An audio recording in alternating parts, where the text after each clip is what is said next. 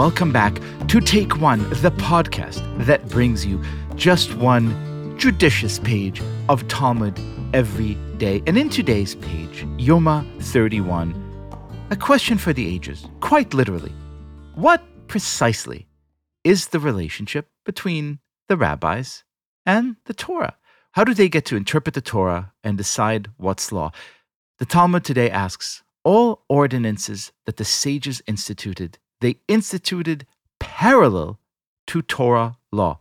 My guest today, my dear friend, my teacher, the host of Good Faith Effort, the best darn, if I may, Torah portion podcast out there in the ether, and the author, most recently, of a really stunning piece for the Wall Street Journal, arguing for the, shall we say, robust continuity of religion in surprising places. Rabbi Dr. Ari Lamm, hello. Hello, hello. So good to be here. So, Ari, this is a sort of fascinating question because this one word really made me stop in my tracks. Parallel. All ordinances that the sages instituted, they instituted parallel to Torah law. It doesn't say according to or following. It suggests that there are two tracks here, one rabbinic and one kind of halachic. Explain to us how that works and what we could still learn from this principle today. Okay, so it's one of my favorite principles in the Talmud, and it really gets to the heart of what it means to be Jewish, of what it means to be human, of what it means to be a servant of God. The best way to think about it is you ever see that that movie in 1977 called Oh God? It's an amazing movie. Amazing. It's George Burns, John Denver. Basically, John Denver's like this nerdy shopkeeper, and God appears to him as George Burns and tells him to spread the word. Incredible movie. There's this moment where John Denver asks George Burns, playing God, like, how can you allow so much suffering? Don't you care? And George Burns says to him, Of course I care. And John Denver says, Well, why don't you do something? And George Burns says, I gave you a mouth, didn't I? you can tell everybody what you learned.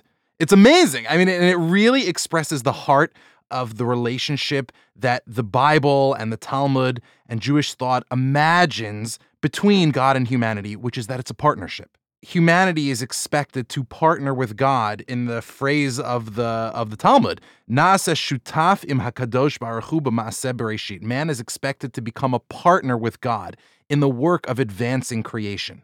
So when the rabbis say that the way to to make sort of rabbinic legislation is to parallel it with or to pattern it upon biblical legislation, that's way of expressing sort of the tension at the heart of the human project, which is on the one hand, we owe loyalty to our creator. On the other hand, God expects us to adapt to circumstances as they arise. And the very fact that God throws a constantly changing world at us and shifting circumstances at us suggests that God wants us to adapt. And the question is so, what do we do? Do we have sort of this Luddite fealty to the past and insistence on being unchanging all in the name of loyalty? Or do we have this like flighty, fleeting addiction to whatever new trend comes our way? And what the rabbis tell us is that actually you need the best of both.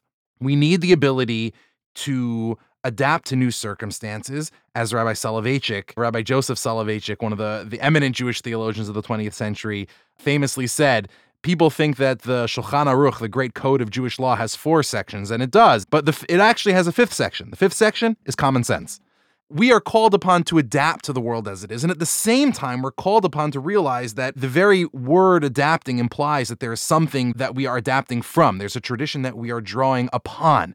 And there, there are a set of principles of unchanging, eternal, virtuous principles that we're using to bring into a new reality. And so the way I see it, what this rabbinic principle sums up is the task of humanity in the coming generation, with all the new opportunities before us, presented by the internet, by advancing technology, by social media, by all the wonderful, abundant things that new technology makes possible. How are we using those opportunities without letting them rule us? How are we instead taking our timeless, eternal moral values and, and wonderful traditions that have guided and nurtured humanity for thousands of years and making them new and fresh and wonderful and relevant in a new new era with our new tools. And so I think that's the great lesson that we learned from this page of the Talmud. May we never stop contemplating it.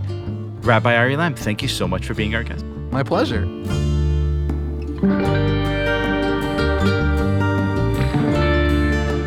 This has been Take One, a production of Tablet Studios.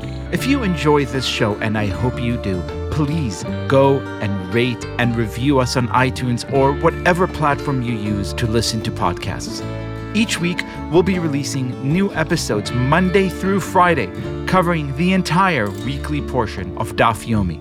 I'm your host, Liel Leibovitz, and our producers are Josh Cross, Sarah Fredman Ader, and Robert Scaramuccia.